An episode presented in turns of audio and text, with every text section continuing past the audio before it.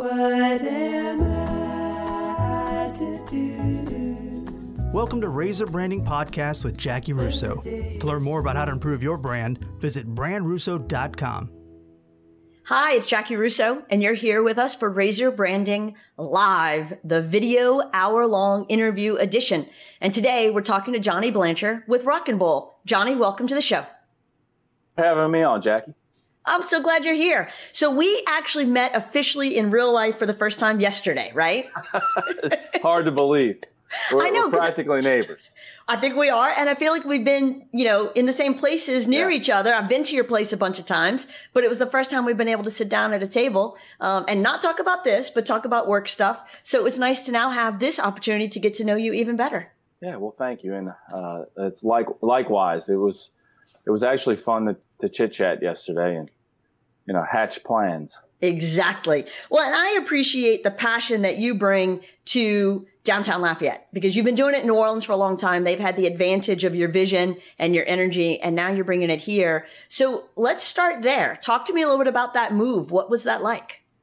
Well, uh, it was it was fun. It was exhilarating. Uh, you know the the energy level that it takes, of course, to be in this business, much less uh, you know move to a new city and uh, put all the pieces and parts together of a construction project like this. Of course, it takes a lot. Uh, uh, but at the same time, you know, it's something that's that's rooted in our family. You know, my mother's from Vermilion Parish, and uh, you know, she grew up on a cattle ranch there, Cow Island, Forked Island area, and uh, you know, all the, her family, the Couvillons, been there forever. They're still very entrenched there, and uh, you know, a lot of a lot of family in Lafayette itself. So this is a place where we, uh, you know, we, we were very familiar with and always loved.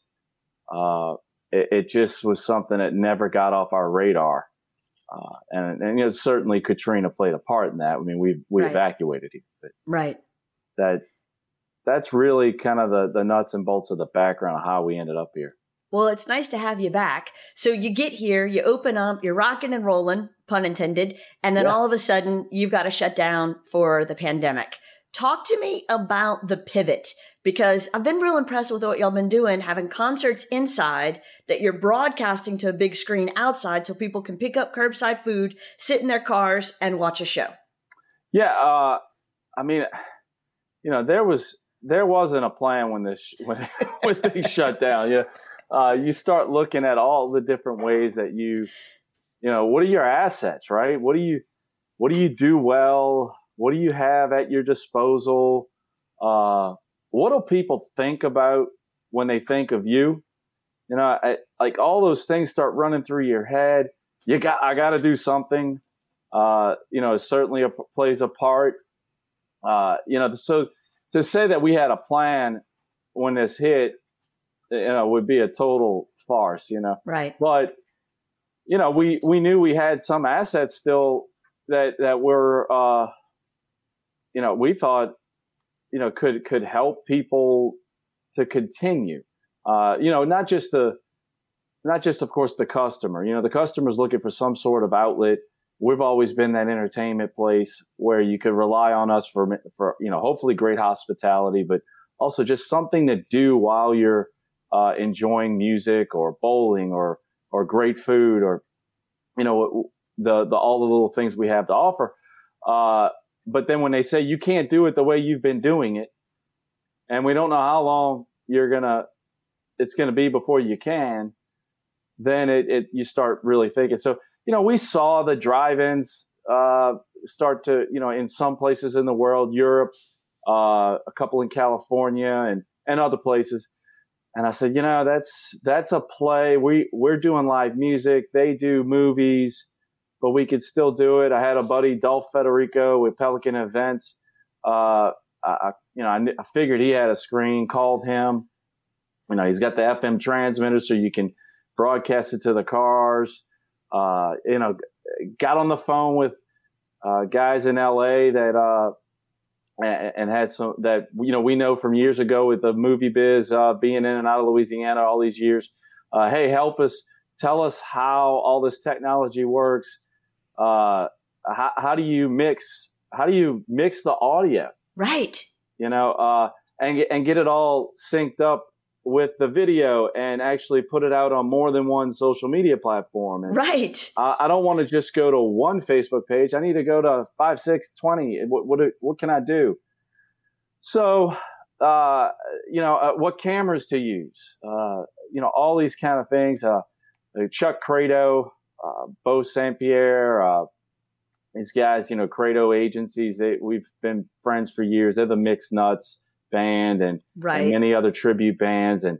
Uh, a bunch of those guys play with Marc Broussard. Marc's on a couple of the calls with us. We're all just trying to learn as fast as possible. So we took about two weeks uh, where we just learned, started ordering equipment, uh, trying to get it here. You know that was that was difficult, Right. and then eventually we uh, we had something that we thought was certainly better than what we were seeing.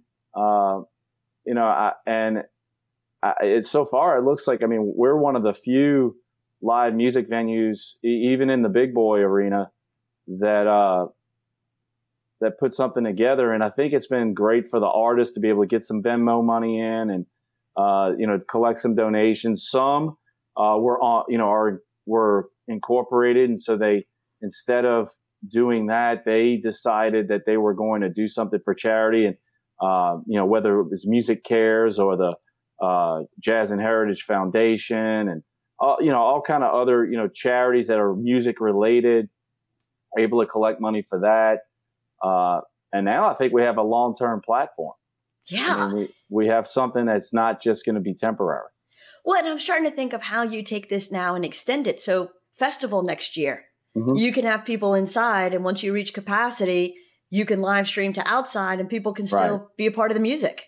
Right. And and then and then exponentially grow the footprint through social media. So, you know, look, we don't know whether or not this is going to be something that's a subscription based on the back end of our website Right. or if there's there's a couple of other platforms out there, but or is it a Facebook Live uh, where we're, all we're doing is asking for tips uh, for the band? Right. But uh, what we did was, and, and we just actually invested even more. As you know, and I feel like I'm crazy uh, for doing. It. I believe you are, right so that's okay. But we went and invested heavily so that we could get permanent uh, cameras put in place in both New Orleans and Lafayette, Wow. so that we can do this even after you know once we get up and running. So now there's the ability. There will be, and and already is really, but uh, but it's a temporary setup right now. But in a permanent setup, we can then broadcast to the world. There's lots of people that come in for Festival Acadien. Uh, they come in for Festival International. Uh, they come in for New Orleans Jazz and Heritage Festival and and others, you know, throughout the year. French Quarter Fest. They come in from all over the world, right? And they're coming to get a taste of our culture right. uh, you know, across all of South Louisiana, whether it's the old swamp pop stars or some of the uh, newer newer guys like, I mean, you know, he's the Cajun Bruce Springsteen for God's sake, uh, Dustin Gaspard. I mean, he's this, you know, no, he's I know he's young right now, but this guy's great. So they're going to be they're coming in for everything in between, and now they will be able to potentially see them online right there in their own homes and somebody gets inspired and decides, you know what, I want to give this guy a hundred bucks. Right. And they're going to, so the artist is going to be able to keep a hundred percent of that. And we, we're, we've set up this infrastructure so that they have another outlet, you know, for their music. And I think it's going to strengthen a relationship with, uh, rock and roll and the, and the artist. Uh, but then, you know, on our end, we get uh, a different type of exposure worldwide. Uh, we also end up with a, uh, you know, we we then end up with all this audio, video, all this content, Right. and so now there's there's endless things that we can all do together to promote our brands and promote South Louisiana. You know, I, I love the way you're thinking about it. Uh, when I worked in LA a few decades ago, um, I had the honor of working for a man named Barry Diller, and he was really all Oh, about wow. content. and his um, vision of where we're heading. You know, we're talking about being two steps ahead. He was that guy. He Yeah. looked ahead and realized in the 90s that the people who created the content and then could purpose it on all these different platforms and have the opportunity to, you're watching the TV show Friends, you see them sitting on that couch, you click a button, you buy the couch they're sitting on. He knew that's where we were heading. And what Yeah. you're doing is taking that same concept and running with it on the music side. I love that. Yeah, well, thanks. And uh, and look, Barry Diller. Oh my gosh, Yeah, we'll talk after because that guy. that's another level. yeah, yeah, it really was. My I my would years love with to him. hear all about that. Uh, well, some things I signed an NDA on, but there's some things I can talk about that are amazing. Just amazing. I'm sure he was smart enough to get those. Whoo, yeah, no, it was. Um, I was his right hand for years. It was awesome. Uh, Deborah Darbonne's watching. Uh, two of my favorite Oh, people. Debbie. I mean, I love her so much. I She's love that she loves you. That's awesome. long time friends and uh, uh, debbie's been one of the biggest supporters of the rock and bowl before we were even in lafayette so Right. uh, you know love you debbie She's great people. We tailgate together for Cajuns football. oh wow really And so we get to spend every weekend together in the fall, and I love it. It's some of my favorite times. I've decided that there's like seven debbies she's she she finds a way to be everywhere she really is. I believe she has been cloned. Mimi Kelly's watching. She says it's good to see oh your face. hey mimi uh, mimi uh, eh, Legatus uh, chapter of New Orleans. Mimi Oh, okay. is the backbone there, and uh, and you know we've we've done a lot together over the years, and it doesn't happen without Mimi. Right, She- right. She's a she's a rock of that. Well, that's um, there's some good, strong people there too. We got to do the marketing for First Bank and Trust for years and years and years. Oh Um, wow, Right, Yeah, right. yeah. So I went from Barry Diller yeah, to the New Orleans version, yes, the the man, the man, the myth, and the legend. He's an uh, he was actually uh, he's been somebody that has been a great mentor for uh, my father and I, and uh, and would have never known him if it wasn't for the Legatus uh, Right. uh, chapter. Right. I mean, amazing, amazing. So as you look at the pivot that y'all had to do during the pandemic, and I love that you're seeing the vision of how that sticks around and you get to do more now. Um, Yeah. What businesses have you watched and seen the, some of the things they've done and you thought, man, that was smart. That was clever. I love the way they pivoted.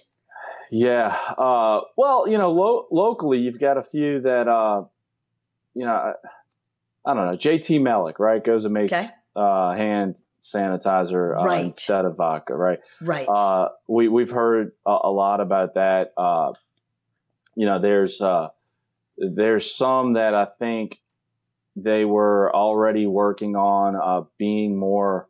their- The back end of their restaurants were already set up to do more takeout, so they were able to be there quicker. Uh, online companies, companies that had already shifted online, uh, you know, there, there's the shipping of food product.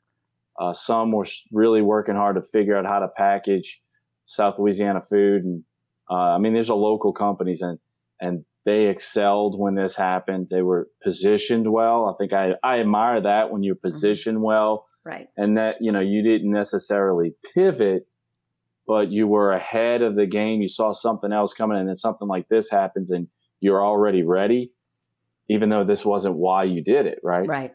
uh you know there was uh what is it? La- lava lava cantina lava cantina the uh the music they're a large venue dallas area they've got a few of them uh they pivoted with the drive-in in a big way.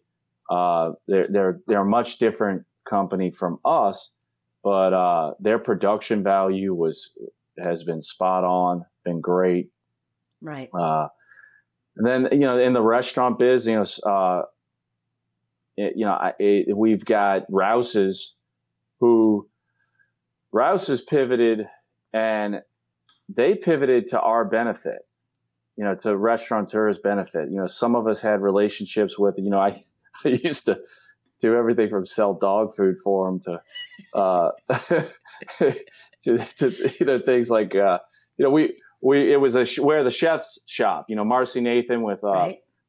uh, with the Alfred Agency. Now, she, you know, I think she's in house now with Rouse. She, you know, she's the marketing, uh, and she she had this campaign that that she had done, and a lot of us that were chefs in the New Orleans area, uh, you know, were were working with her, and then 15 years later, she's ready to go because she had already put together a platform to uh, bring our products into their stores. So they, you know, cut through the red tape immediately. Uh, myself and many others were able to go get. So Ye Olde College Inn Mhm. uh, was, you know, we were able to get into the three stores here in uh, in Lafayette, three stores in uh, New Orleans. Now we're working on being in all 64 stores. You know, even after this is over. So, you know, that's a big deal, and That's and, uh, and it's been a it's been a shot in the arm for us to have a way to sell our product and to keep our brand out there. Right. And there's many uh, other restaurants that they did that for. Uh, obviously, they couldn't fit everybody, but everybody that had been in good relationship with them had had relationships from the past.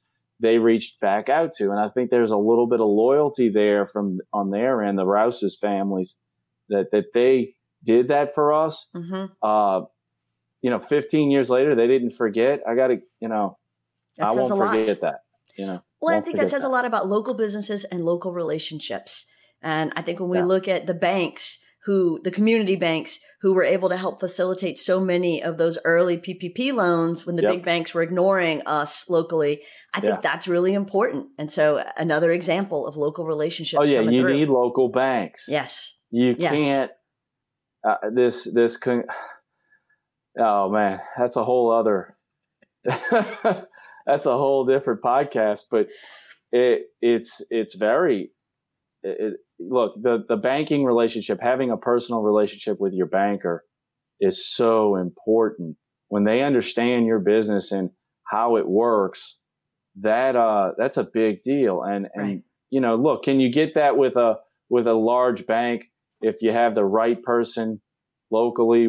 Uh, um, I guess you can. I'm sure you can. Sure. But if it's a local bank from the start, there's a way better chance at, at having a relationship and, and for them to understand what it is that you need so that you can pay them back one day. Right. That's exactly right. You know? How have you kept your team connected during this time? You know, well, so emails and uh, uh, all the different apps out there for communicating. Sometimes I'm a little overwhelmed about how many weight lines of communication. Um, we uh, we've held meetings, uh, some in person, you know, for training, for retraining, uh, and just try to immediately communicate with everyone and, and let them understand that, you know, here's my cell phone number. Uh, before you assume that one one thing's one way or the other, call us, call me, call somebody, and uh, and find me because you know you, we we better set up a clear line of communication if everybody's going to go into lockdown.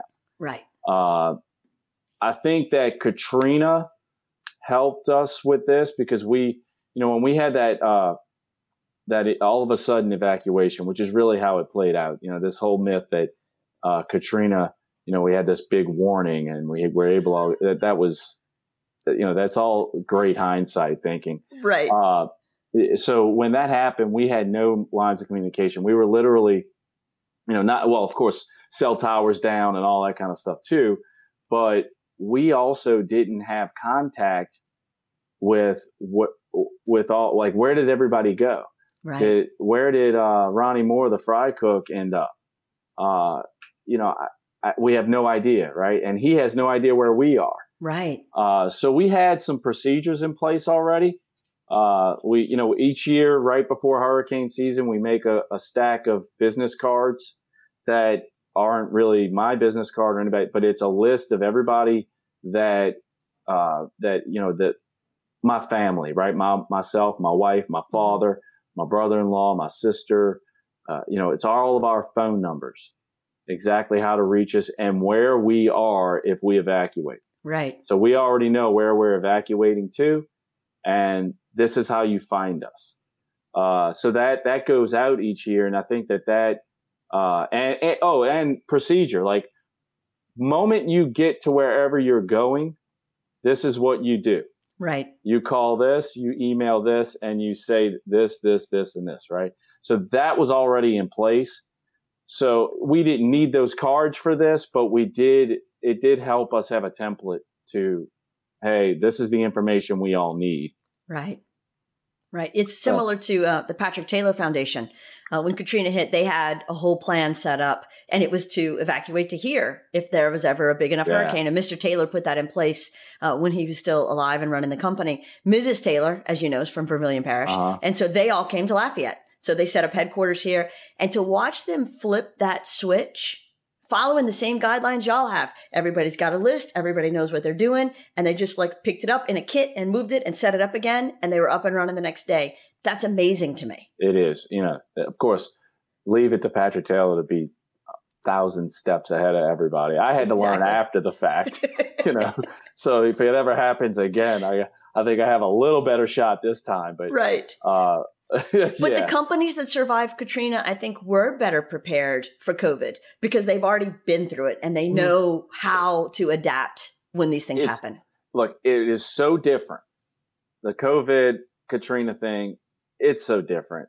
It, you know, the decision making that we're doing now is so different. But but there's so many similarities that I think South Louisiana in general, because it's not just Katrina. You know, I mean Lafayette's been hit A couple times. quite a few times. You know, Right. uh, I know that it's all never, you know, nothing's ever been on the Katrina scale, but you know, we we do have a clue about how to deal with disaster, and we are, I think, it, you know, there's something in the DNA about how we kind of maneuver the oil field, right. the oil field in South Louisiana. How many times is it, you know, roller coastered, and and people learn how to position themselves to adapt. Right, right.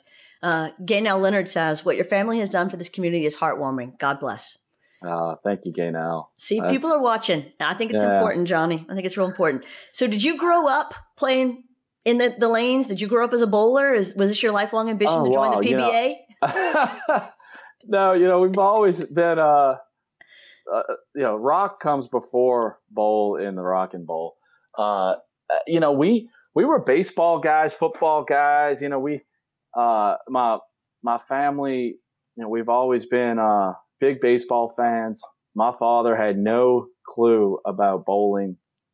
Uh, you know, he, I was 12 years old when he bought the old mid city lanes on Tulane and uh, Carrollton, and uh, he knew nothing about bowling. He admitted it. it. Matter of fact, that's what almost stopped him. Is that I, I don't know anything about bowling, uh, but he was looking for something to get his entire family involved in, and uh, you know, uh, he had made a trip to Medjugorje, Yugoslavia, at my mother's urging. You know, you got to go. Something special's happening there, and the Blessed Mother was appearing there.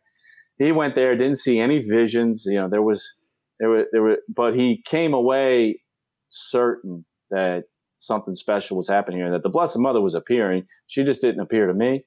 That's how, you know, he, so he put a petition on the mountain there asking for something to get his entire family involved. And he was back a week when uh, a buddy of ours that was doing pro bono work for, as a CPA for uh, the Knights of Columbus Foundation of all things, right? wow. uh, they owned Mid City Lanes and they were losing money hand over fist uh, for years. And uh, asked him, "Hey, you want to hear a business deal? You want to you want to buy a bowling alley?" You know, he's like, "Man, I don't know anything about bowling." so, but I asked for something, right? So he thinks, well, if I ask for something, I would at least look at it. He put in a ridiculous little offer, and he ended up getting it. And then he had to negotiate a lease, and then uh, they said no, and then uh, you know, then all of a sudden, uh, midnight on Halloween. So he took over at the stroke of midnight, All Saints Day. Uh, all of a sudden, he's in a bowling alley that's upstairs in a bad neighborhood at the time. It was Right. terrible, and uh, you know, on one way in, one way out. It was a, it was, it looked so stupid, but he knew that he was, you know, he was working on a prayer right. and uh, and he just went to work, buried his head, and the whole family went to work for him. That's uh, and, awesome. you know, at, so at 12 years old, yeah, I started bowling, but it wasn't the it wasn't my passion. But the fun of it all is certainly, you know, ingrained in us, and we were always music lovers. Uh, you know, if you grew up, my my dad played the guitar, and uh, you know, chords. He, he wasn't a guitarist, Right. but uh, and he wrote songs when we were kids, and uh, you know he always laughs says, you know, I wrote songs until I was actually in the business, and now I haven't r- written a single song in 31 years. You know, just the the creativity went right into the business, and it just right. it, so. Uh, no, I mean, it, we weren't bowlers, uh, but we love the sport hmm but we always you know i think that ended up being our advantage was that we didn't have a preconceived notion on what it should be Right. And I think Uh, that's important. right my dad saw uh, bowling alleys as uh, glorified catering halls uh, this could be more fun than just a black box space in some hotel or or in a uh, you know Kiwanis Club hall or, or Right. you know not there's anything wrong with that right Sure. but there's you know he saw it as something better and and started tweaking and figuring out okay if i put a stage over here and i do live music maybe people will see the party atmosphere and that's kind of how it ended up being rock and roll Right. Well, and I love that. You know, just like people talk about uh, Chick fil A as being a customer service business that happens to have chicken, happen to serve chicken right, right? And I think that's what y'all are. You're this entertainment complex that happens to have bowling. Yeah yeah. I mean so it's funny you mentioned chick-fil-a.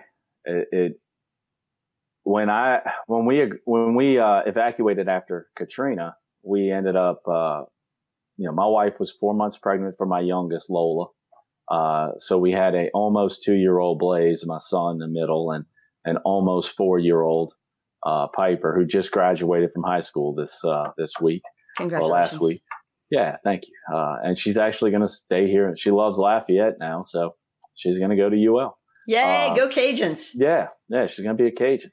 So we uh, we're here, and we end up at the Chick Fil A on Ambassador because it had a little like play area. Right. And I got to be honest with you, I had never eaten at a Chick Fil A. I didn't know what it, I didn't even know what it was, and uh, but I saw a little mentally, mentally handicapped kid there uh, that was wiping down the tables, and uh, and I'm I'm watching as you know, and look, not that he was doing some great job or at what he was doing, but he was doing it, and I could tell that there was something special about the guy that was running the place, and I didn't know at the time was the manager or the or the franchise owner or what you know I, I didn't know, but I'm I, it it struck a chord with me because we had uh, we were missing at the time uh, uh, Murphy Hines, who was our uh, version of that, right? And it was a kid that grew up in the neighborhood at, at Rock and Bowl, and uh, you know, instead of kicking him out, we just gave him a job because he was always there.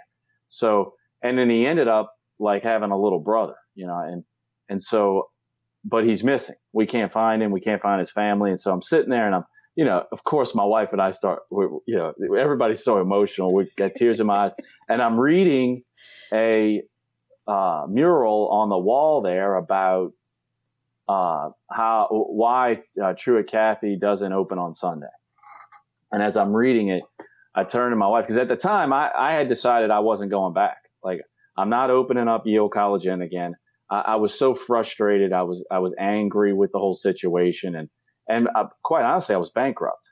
I just hadn't filed the paperwork Right. you know, and uh, and had no idea how I was going to get my family out of this hole, and my father had no idea either, and uh, and so I, I don't know what I'm going to do, and I'm I'm I'm watching, I'm reading his statement there, and I turned to my wife and I said, you know what, I'm going back, and this time we're going back. We're going to operate the restaurant, Ye Olde College Inn, Tuesday through Saturday, 4 p.m. through 11 p.m. We're not going to do lunch. We're not going to do breakfast on Sundays. And we're going to do dinner only. And that's it. Five nights a week, we're going to give our staff, everybody that's with us is going to be a permanent, you know, they're going to be a full time employee. Uh, they're going to be a part of this team and this family. And we're going to go after it this this way. You know, we're not going to run counter to every labor law Right. in the because the restaurants are, are terrible when it comes to how the labor laws are written as opposed to what the expectation of a restaurant is in the market. Right. They don't; those two do not meet anywhere. So I said, no, that's what we're going to do, and and if it doesn't work, I know I'm not cut out for this. Right. I, I'm just not going to do it. So we did it. And it turns out that, you know, up until the coronavirus hit, we developed it into something that was doing more sales Tuesday through Saturday, 4 p.m. through 11 p.m. than we were ever doing breakfast, lunch, and dinner seven days a week before. Wow. Uh, our our team is way better.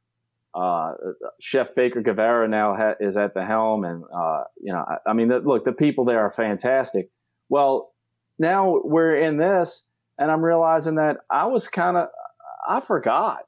I came to Lafayette and tried to be everything to everybody and open every single day of the week, and tried to, you know, uh, and now I'm realizing, no, go do what you do Right. and, and and be great at it, and then let the chips fall. right. That is amazing. I had no idea of that part of your story. Yeah. Um, have you ever circled back with John, the franchise owner in Lafayette, to say, you have no idea what sitting at your place this one day did for my life and career? No, You should. No, I would. he love would to. love that story. I'd love to sit and talk with him one day. Yeah. I need to just go pop in. Yeah, I think he'd appreciate that a lot. A lot, a lot. Uh, Kay Foreman says Johnny and his beautiful family are a true gift to Lafayette. So grateful that they are ours. that is awesome. Awesome. Thank you, Kay. Um, and Dana Kay's a Higginbotham, sweetheart. Uh, Yeah. who lives downtown and actually works here, says resilience is key to overcoming effects of disasters, pandemics, and fluctuations in local economies. So thankful Rock and Bowl and Johnny are part of my vibrant downtown. And yes, go Cajuns. Thank you, Dana. Um, so I think that you know what we're seeing is the impact now that you've had not just in New Orleans but also in Lafayette and in your employees and in your families. So when you take that breath and you sit back and look at what you've built, what's your proudest achievement? Oh well, well, my family. Yeah. I mean, you know, business uh, is a major part of our family, of course, and all this ties together. I mean, you know, it's like when don't take it personal. It's just business. It's like no, the whole thing's personal. Right. You know, there. Uh, so yeah, the family. Uh, I'm truly blessed. My wife. Uh, you know, we uh, we've been married now to be 21 years coming up, and uh, I, I don't know that I could have. You know, only God could line that up for me. Uh, she's been just whatever whatever comes our way. She she seems to be more even than I am, and half the time I've created the problem. Uh, you know, so uh, maybe more than half the time. Uh, you know, I've got a I've got a great uh, great family. Uh, my mother and father. Uh, you know, so it's hard to say. Like I've got three best friends. I got my mother, father, and my my wife, and uh, and, and then so it's. I think that's probably the thing that I'm most grateful for. Uh, and, and uh, you know, but when it comes to the business side of it, I think the really the special part is that the world walks through your door. So you you you end up with friends across every political spectrum, every uh, walk of life. I mean, friends. You Right. you build relationships that you in this business. Uh, I I don't think there's anything like it, and I think that's probably what the the uh, the addiction that most restaurateurs have. That if you fall in love with the people that are coming in and out, it's hard to ever want to do anything else. Right. And uh, and so you know, I think that that's kind of where you know what drives all of us and and my whole family. Yeah. I think bowling alleys in particular must be a breeding ground for a special kind of guy. Uh, Michael's family had one in Morgan City growing up. Oh wow! It was a family business. I, I would I would love. That's another thing. I'd love to chat about that one day about growing up uh, doing that. I'm sure there's a lot of parallels. Oh yeah. You know, you you learn so much. I mean, you know, a bowling alley, and and I know Michael would would appreciate this, but you know, a bowling alley, you're running. I mean, if you have 20 lanes, if you have eight, well, however many lanes you have, you're basically running 57 Chevys all day long. Meanwhile, so you you're in the mechanic business Right. everything everything needs to be maintained it's always it's not that it's always breaking it's that it's always being used so you better you you know you you've got to fix things. Uh, you're running ACs, they they do the same thing. You got kitchen equipment, they do the same thing. You're constantly in a mechanic and maintenance business, and then on the other side of it, you're in the food business, you're in this, you're in the bar business, but you're also you know you better take care of people. Uh, you know, so it, there's so many moving parts to the bowling business that yeah, I guess it ends up being a, a special breed. The bet I think that uh, that you know the ignorance to that and the up with my father and you know in particular on the front end. Thank God we were ignorant to all that at the time because right. I don't think I don't think we'd have done it. Right. Uh, but now it's just a way of life. Yeah, you don't know any better. Right. So you you grow up loving baseball. Who yeah. are your favorite players? Schools? How long did you play? you know, tell me about your baseball life. Oh wow! So, uh, you know, my, my it was a genetic problem. I mean, my my father uh, was a big baseball fan. My grandfather was, and you know, on, way on back. So uh, that's all we really. That was always the focus in the family, um, and it was you know we uh, we had a blast doing it. Uh, you know, I, I had favorite players you know, never really because we didn't have a team in New Orleans. I never really had a specific favorite team until Will Clark came along and you know comes out of Jesuit High School in New Orleans and then ends up at Mississippi State. And I'm watching the College World Series and Skip Bertman is just getting started at the time at, at LSU. And you know, so now all of a sudden there's this energy building in South Louisiana baseball. UNO had already made a trip to the College World Series as well, and so uh, you know, Tulane was always a, a, really good program. There was a lot going on there. Uh, so it was, it was something that had started to really take energy uh, in in my life watching college baseball. Mm-hmm. But then Will Clark, of course, comes along and he's playing for the Giants, and I became a Giants fan, a Will Clark fan. And then you know, I, I, I wasn't. Uh, I guess maybe a couple of years into that, all we ended up uh, on this. I ended up on the same team with his little brother uh, for quite a while. And then we played against each other in high school. And then, you know, he ended up at Mississippi State. I ended up at LSU. Uh, probably the biggest blessing of my life. Uh, you know, we, uh, I mean, next to my, my wife and my father, I think, uh, you know, Skip Bertman, uh, you know, ended up having the biggest impact on me. I went to Rummel High School and played ball there and had a mediocre high school career.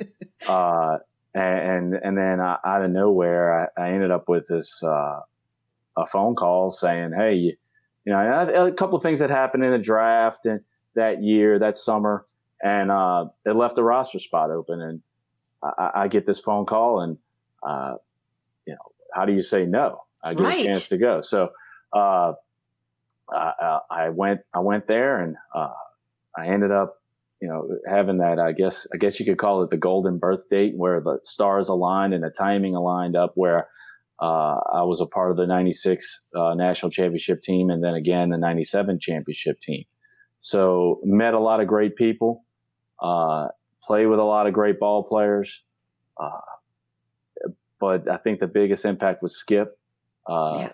Uh, you know, probably the, one of the toughest things is you you go from playing every day to uh, being on the bench and trying to work your way into a lineup and uh, that of course taught me a lot taught me a lot lot about what hard work really was uh, and I ended up I tell this story all the time I ended up on a bucket you know so I'm sitting on a bucket because you know I made the mistake of of making straight A's my first semester at uh, in college.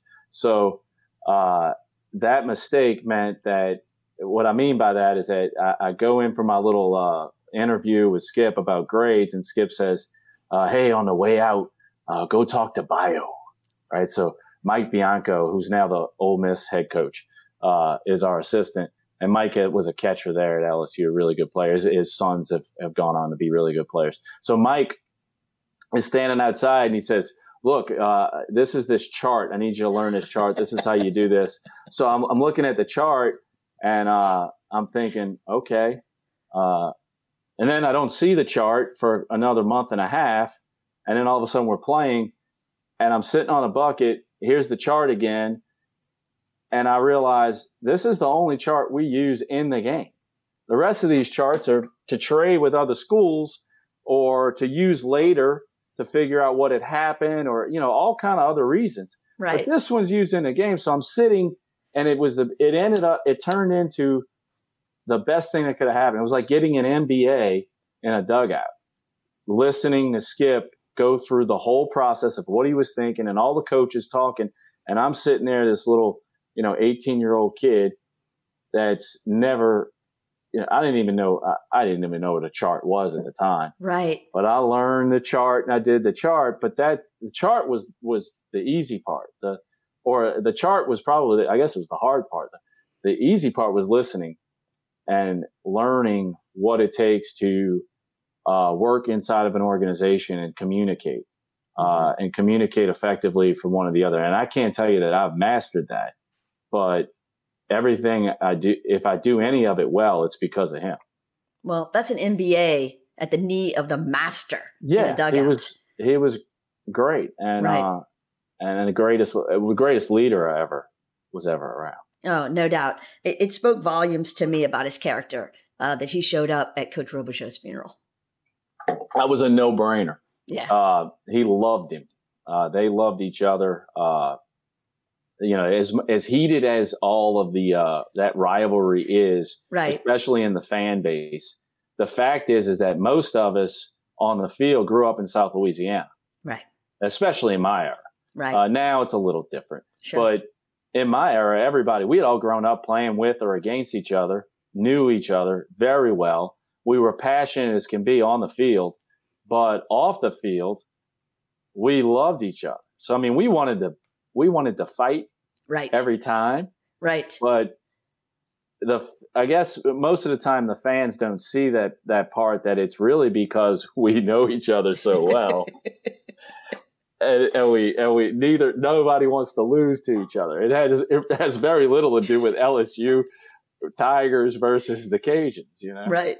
So 96 97 that's not the year of the benches clearing brawl, right? No, it happened that was 01. after Okay uh, it, it, it heated up over the years, but I got to tell you, it really, it, it was overblown, you know.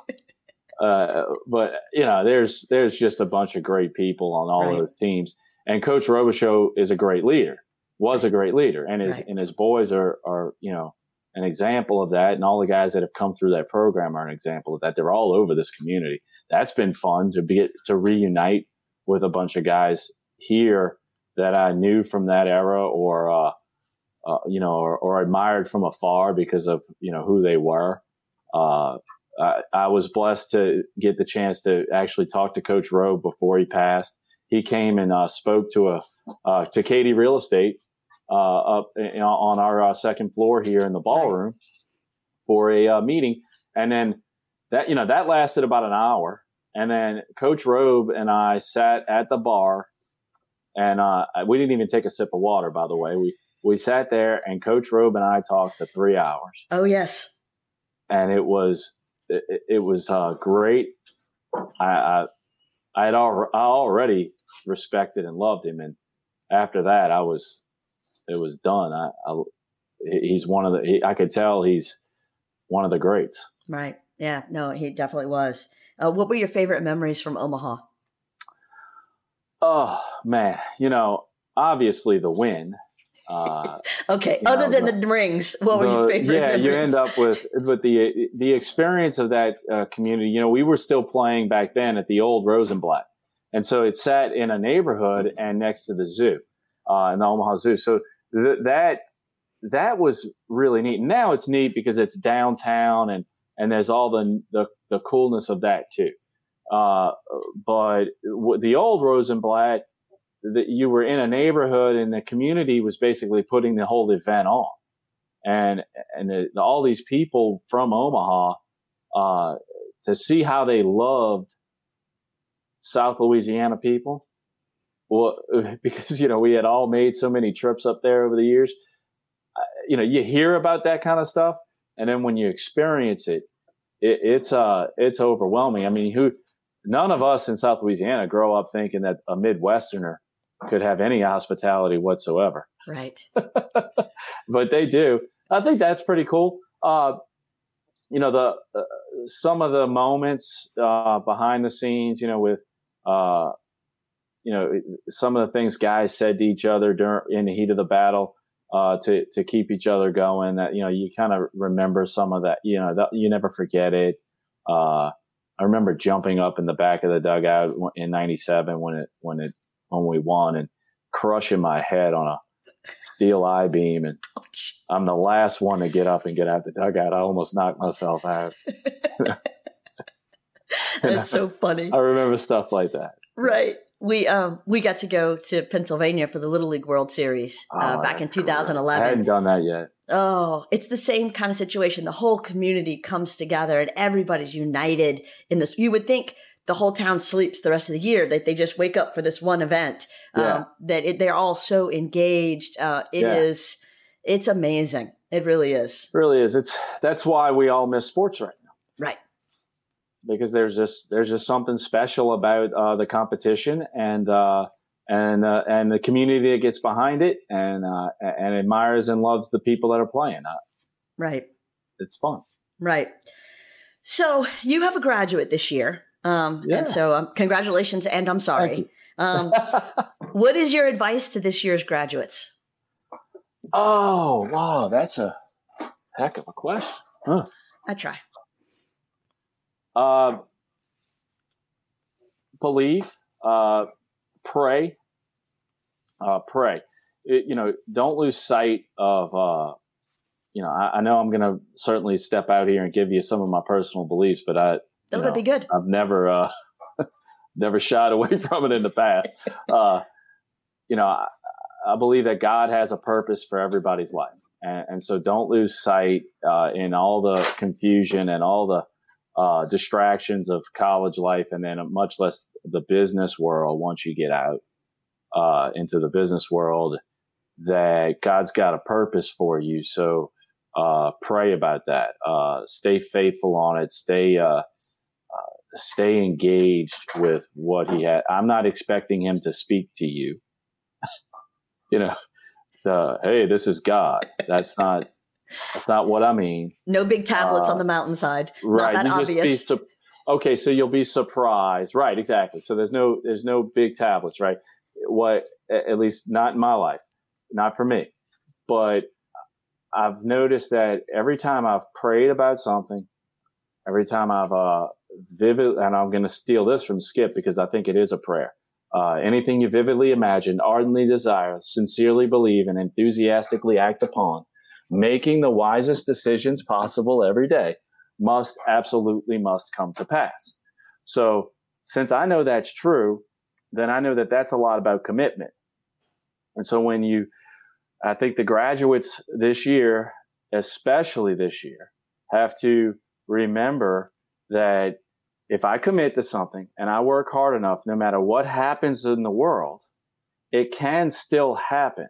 And all sorts of things are going to come into your path that if you've been praying on it and if you've been imagining it, these little things that God throws into your path, people, unforeseen assistance, uh, that's part of Him helping you get to where you're supposed to be.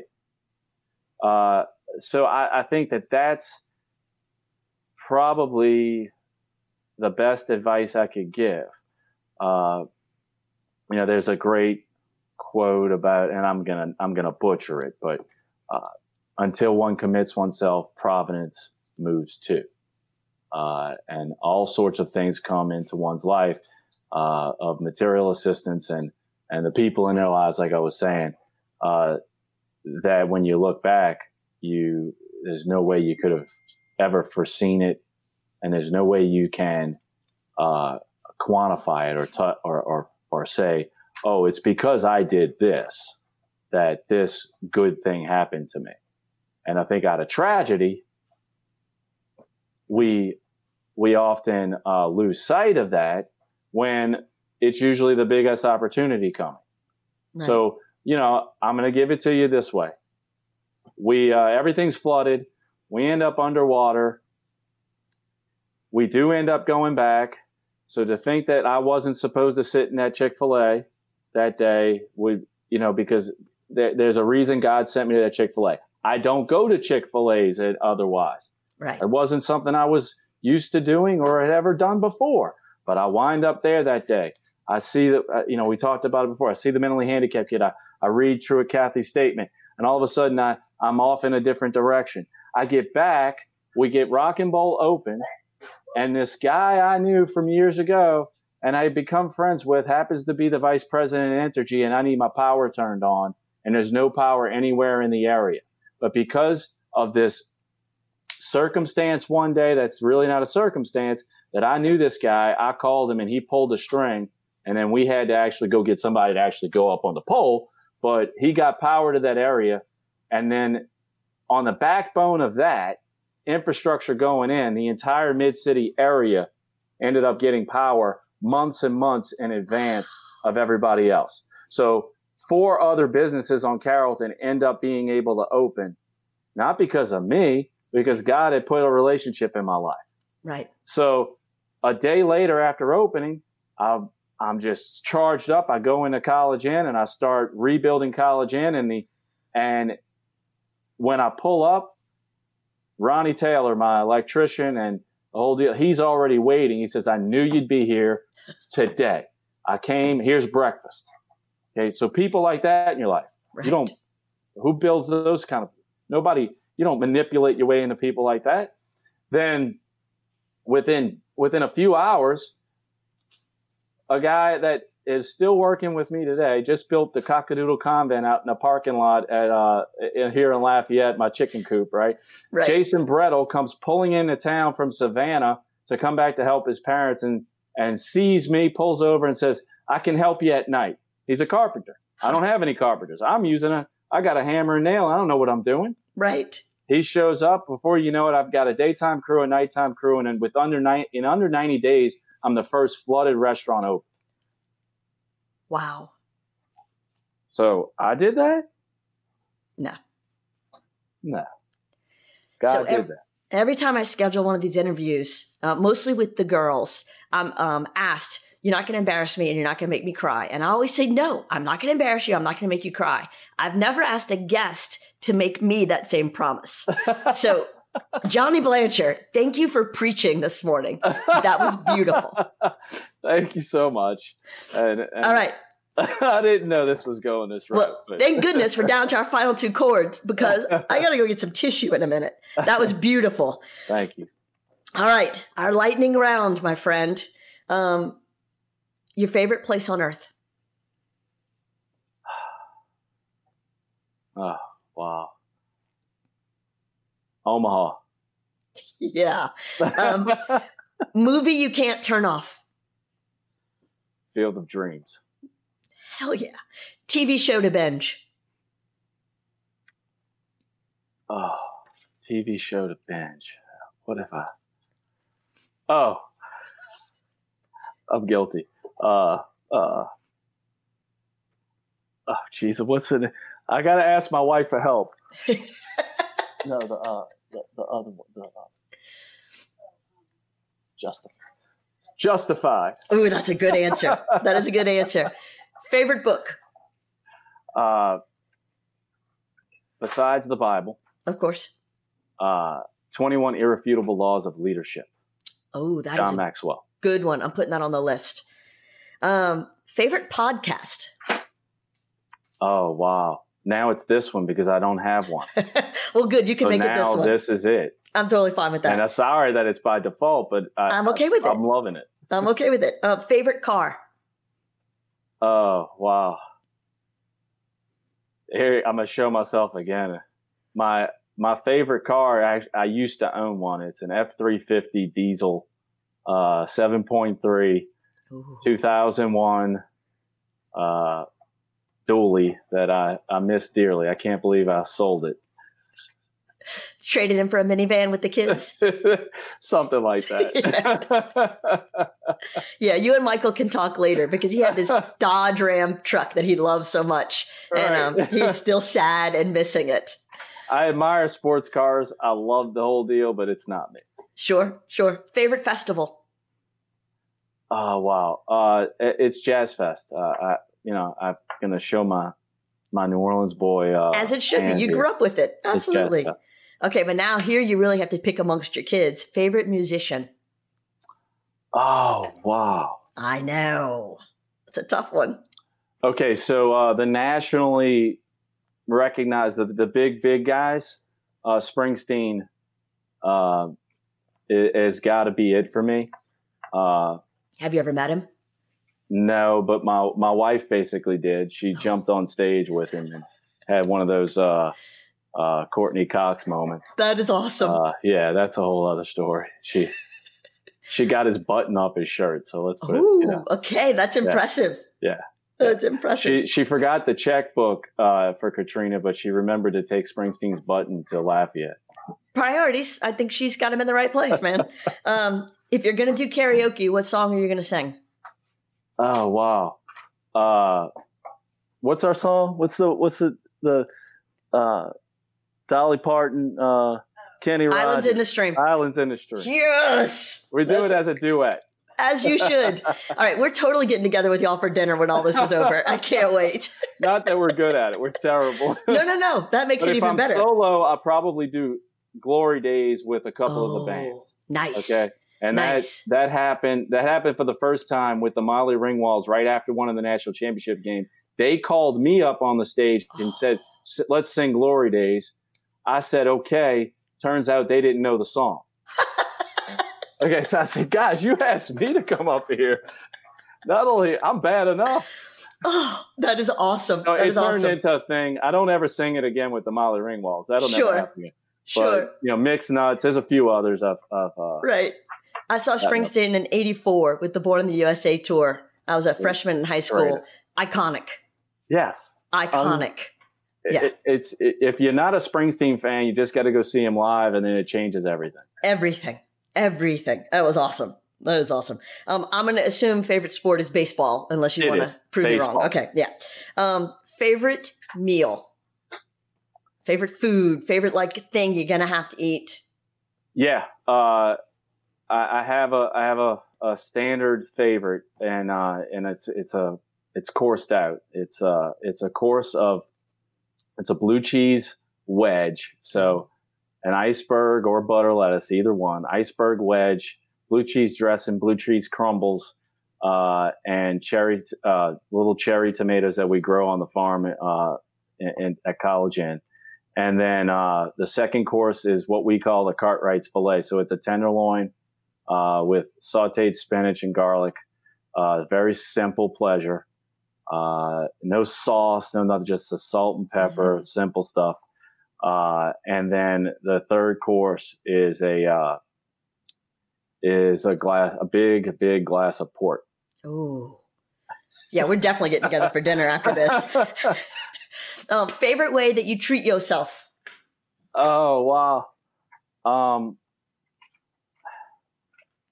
man, it's it's probably the the chair massage that at a uh, at a at a Whole Foods that has one where it's 10 minutes for 20 bucks while everybody else goes in grocery shopping. Uh, Whole Foods here in Lafayette doesn't do it, but I've popped in a few across the country here and there, a few in New Orleans that do it. And when I see that massage, that chair massage, uh, that's all I need is 10, 15 minutes. That's awesome. And your favorite concert that you've ever attended live in person. Well, it is Springsteen in I the figured. arena in, in New Orleans, but uh, Which know, I- tour? uh, that was uh, the E Street Band reunion tour. Okay. Uh, the uh, however, I, I will say that I have I have a favorite, uh, Rock and Bowl, and unfortunately he's he's deceased now. But uh, once a month we had Snooks Eaglin, Ah, and uh, he's a you know blind black guitarist from St. Rose, Louisiana, and Snooks. Uh, and, and look, there's a lot of great ones in this in this whole area, but everybody knows who this guy is that is from you know in the music in South Louisiana. And Snooks was uh, was great every single month for you know the 15 years that that we had him in. right. unbelievable. That is awesome. Johnny, I'm shocked to say it's been an hour. Oh wow! Um, this has been the greatest way to spend a Wednesday. Thank I you. cannot thank you enough for I taking us all to church. I can't thank you enough, Jackie. I, I'm I'm blessed to uh, to be here in Lafayette and have people like you uh, in this community doing these kind of things for people is uh is is special, and it and it's why we're here and, and living here and and, and going to stay. Well, man, we're glad to have you as a part of this town and have your family as our neighbors. Um, Thank you. This is awesome. Thank you. I really appreciate it. And to all of you watching, thanks for watching. I hope you learned something great about Johnny Blancher, um, his faith, his values, his business, and why you need to support Rock and Bowl and Ye Olde College Inn and Mid City Lanes and any other way you can support that family every time. Um, thank y'all for being with us, for your questions and comments on the Facebook stream. And uh, feel free to come back on Friday. We're going to be talking to Ashley Mudd uh, and her role at, with Leadership Institute of Acadiana and Leadership Lafayette program and talk about what they did when they had to go virtual. So thank y'all very much, and uh, we'll see you next time.